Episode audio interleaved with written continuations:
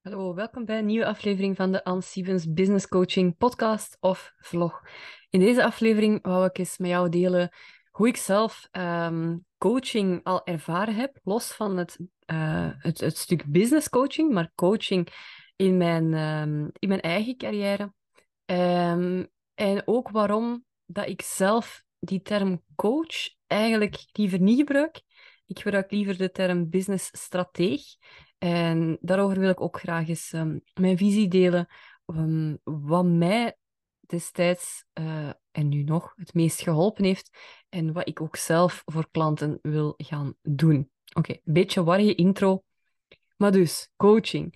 Um, ik ben begonnen in 2005 als uh, belastingconsulent bij een, bij een grote, een grote firma uh, Deloitte. En toen had ik ook zelf direct een coach. Of toen heette dat daar nog een counselor. En ik vond dat altijd heel fijn om die coach te hebben. Want ja, dat was ook mijn, mijn, mijn eerste aanspreekpunt destijds. En ik begon vlak na de UNIF, mijn eerste job. Dus dat was nog allemaal nieuw voor mij. Wist ik veel. En er was enerzijds het, het werk, het inhoudelijke. Um, daar had ik natuurlijk nog veel vragen over. Maar anderzijds was er ook, uh, er zaken zoals de geplogenheden van werken in een grote firma. En uh, ja, heel praktische dingen van um, wanneer dat je s morgens begint, wanneer dat je s'avonds vertrekt, um, hoe dat je bepaalde zaken aanpakt, bepaalde issues die er zijn, bijvoorbeeld met, met collega's of met klanten. Um, ja, het is altijd fijn om, om, zeker als je nieuw bent ergens uh, in een bedrijf, om daar met iemand over kunnen spreken, zonder dat je daarom direct naar een, uh, echt een, een leidinggevende of, of, of iemand moet gaan, hè, maar dat je iemand hebt die daar jouw aanspreekpunt is. Dus dat was mijn eerste ervaring met coaching. de coaching die ik dan zelf op dat moment kreeg. En ook de coaching uh, natuurlijk op vlak van carrièreplanning. Van wat zijn jouw doelen, wat zijn jouw verwachtingen, uh, waar loopt het momenteel goed, waar loopt het nog niet zo goed. Uh, dat was ook een heel groot aspect van die coaching. En dat was ook heel nuttig om te hebben. En dan um, na een aantal jaar in die functie werd ik zelf gepromoveerd en dan werd ik ook zelf coach van nieuwe mensen die gingen starten. En dat was natuurlijk ook weer een heel nieuwe ervaring. En toen heb ik daar ook een heel aantal opleidingen over gekregen. Want in de firma werd dat altijd wel heel, heel um, ernstig genomen, heel dat coachingverhaal heel ernstig aangepakt. Um, toen gingen we bijvoorbeeld uh, op, op driedaagse, um, of tweedaagse, was het? Uh, twee of drie dagen, ik weet het al niet meer zo goed. Dat is ondertussen ook al een heel aantal jaar geleden. Hè. Nu spreken we over 2008, 2009, zoiets. Ja.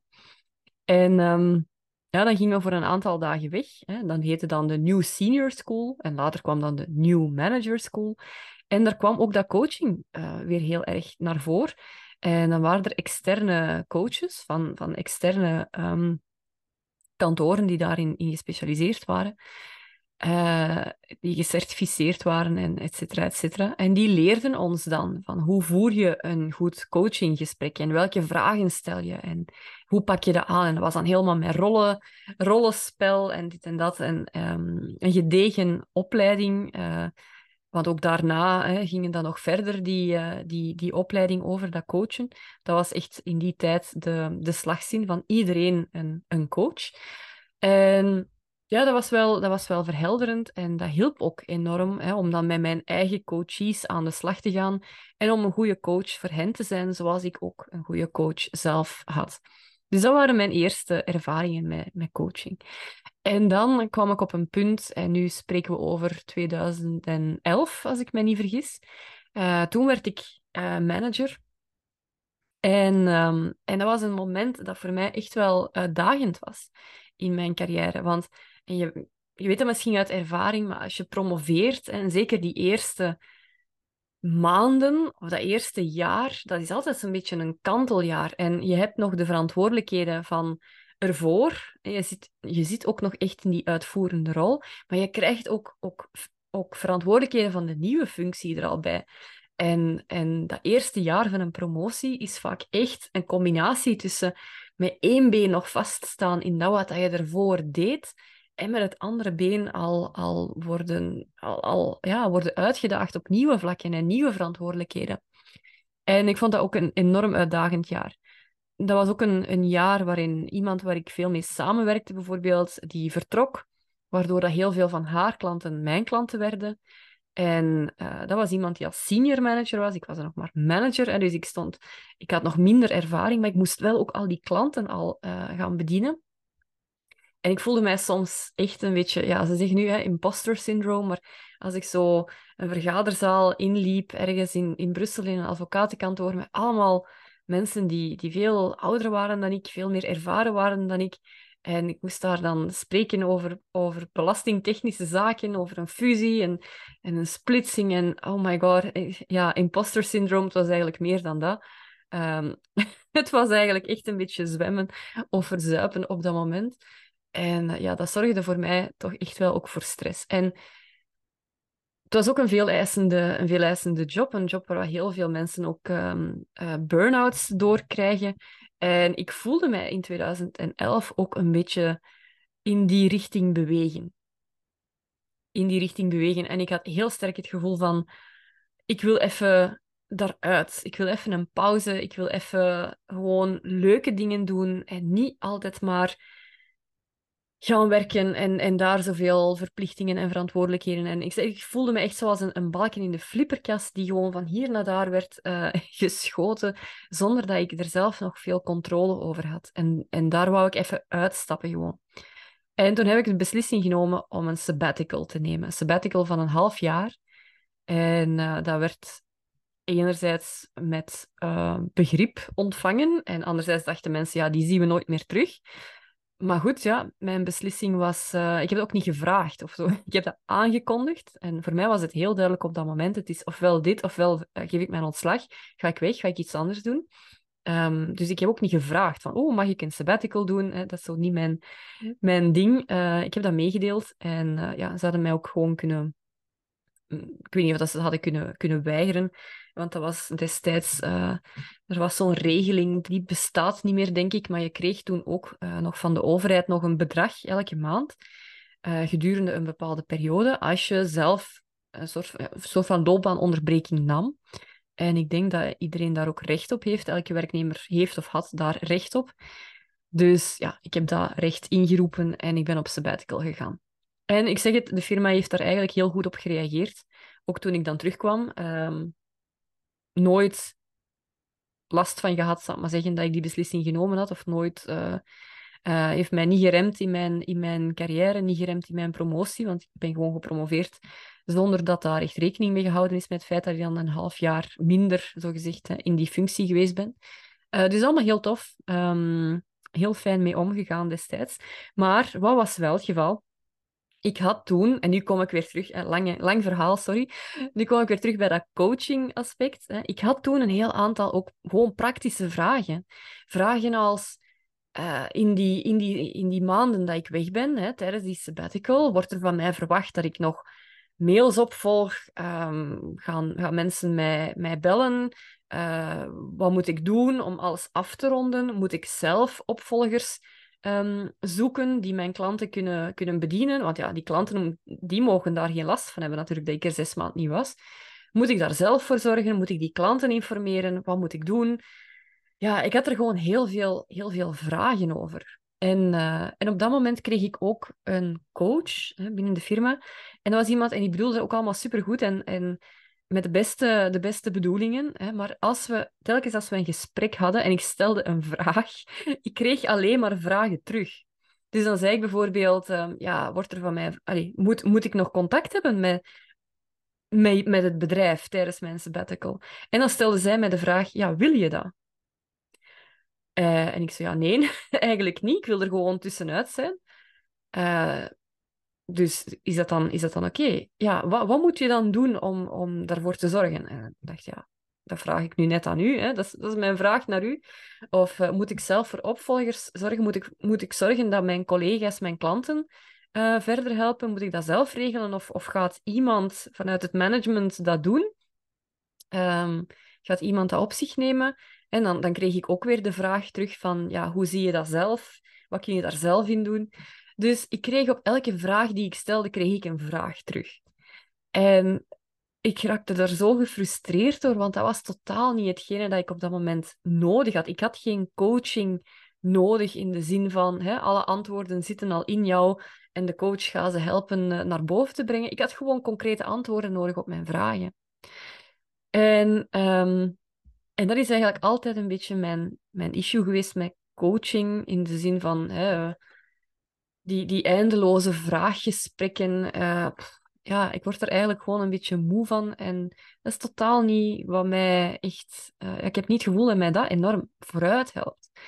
Niet dat dat niet waardevol is en niet dat dat voor bepaalde zaken niet, niet waardevol kan zijn. Of, of, of dat dat de...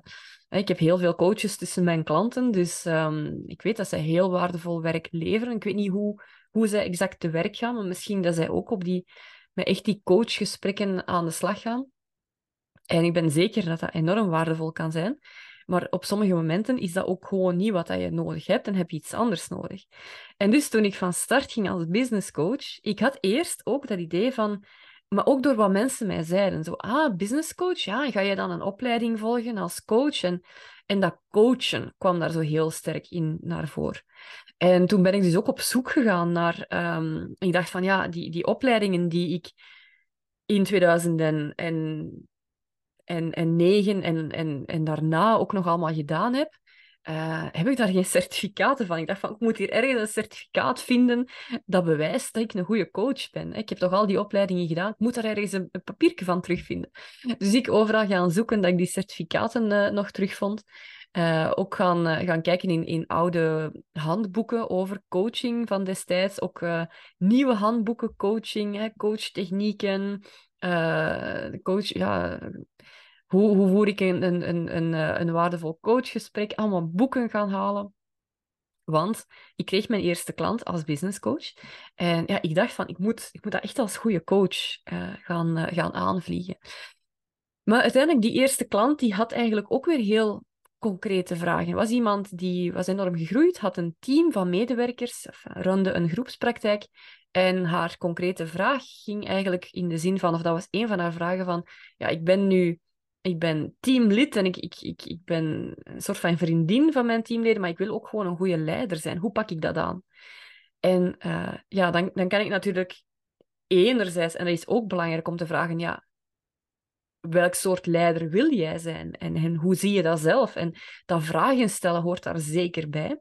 Maar anderzijds is er ook gewoon een groot stuk van heel praktisch handvaten geven van, zo kun je dat doen dit zijn de, de, de technieken die je kunt toepassen om echt dat leiderschap te nemen in jouw groepspraktijk. En ik was dus veel minder aan het vragen stellen en veel meer aan het meedenken met haar van oké, hoe kun je dat hier concreet aanpakken?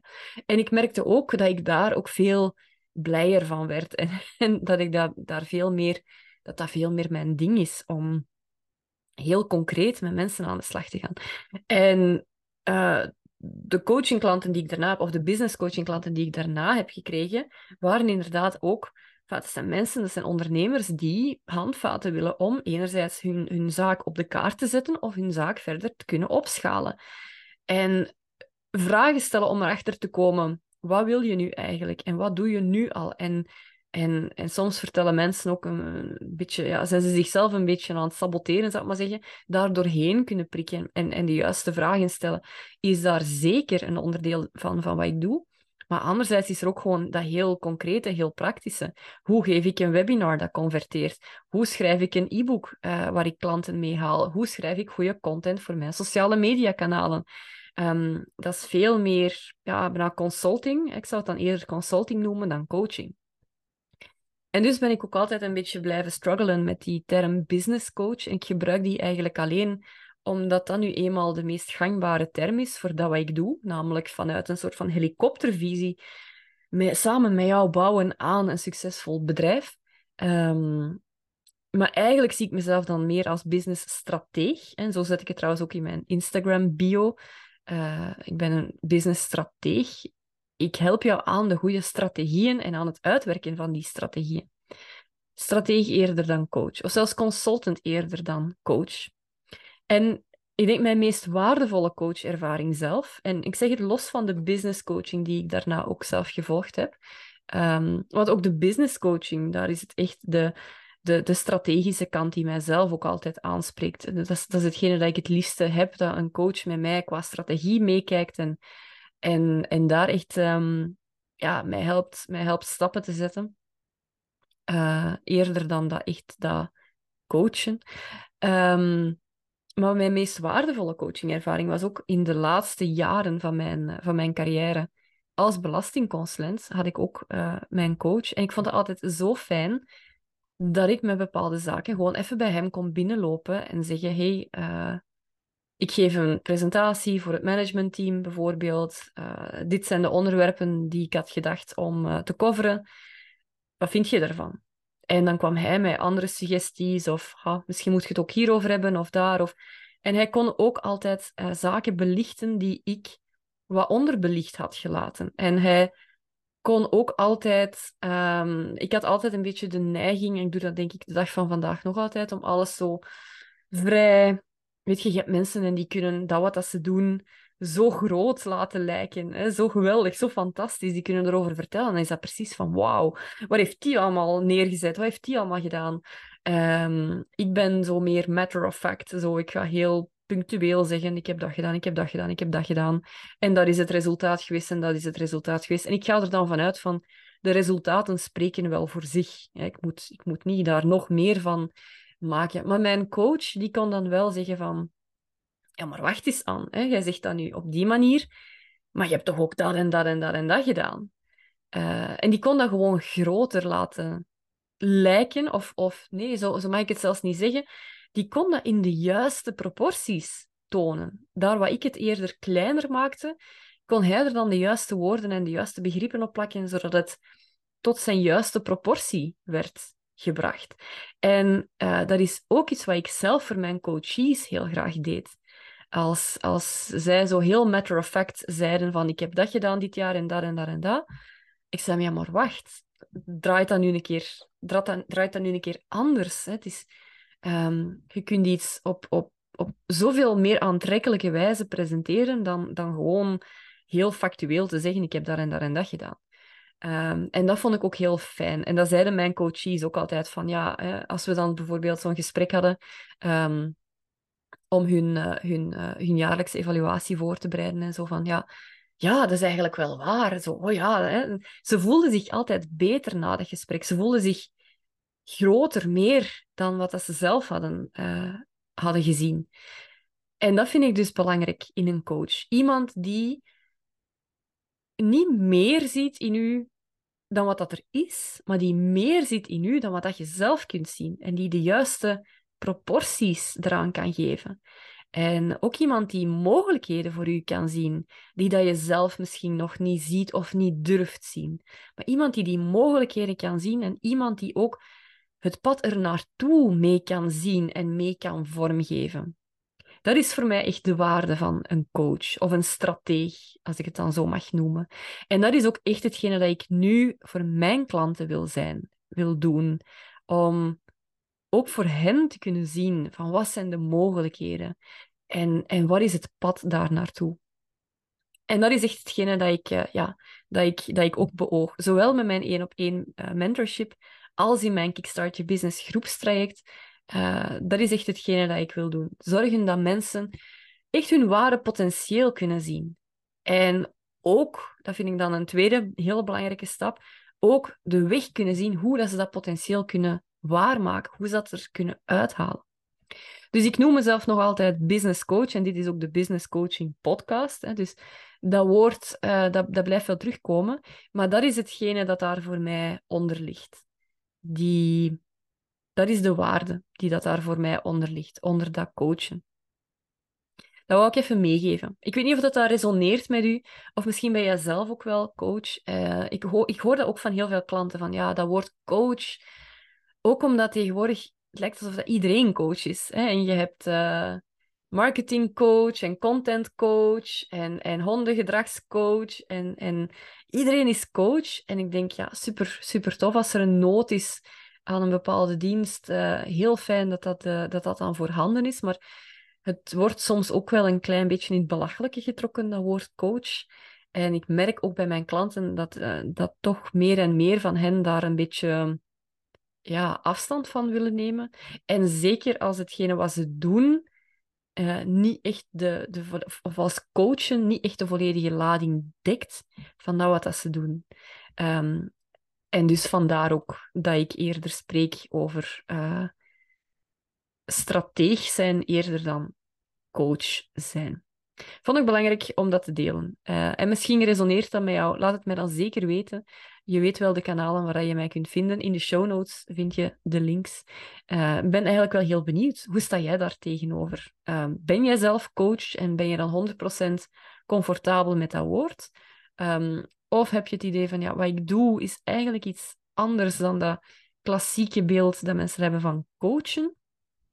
Of ben je een 100% coach en proud of it? En dat is ook oké, hè? Dat is ook oké. Uh, laat het mij weten. Ik ben heel benieuwd. Wens ik jou een hele fijne dag toe. Tot de volgende.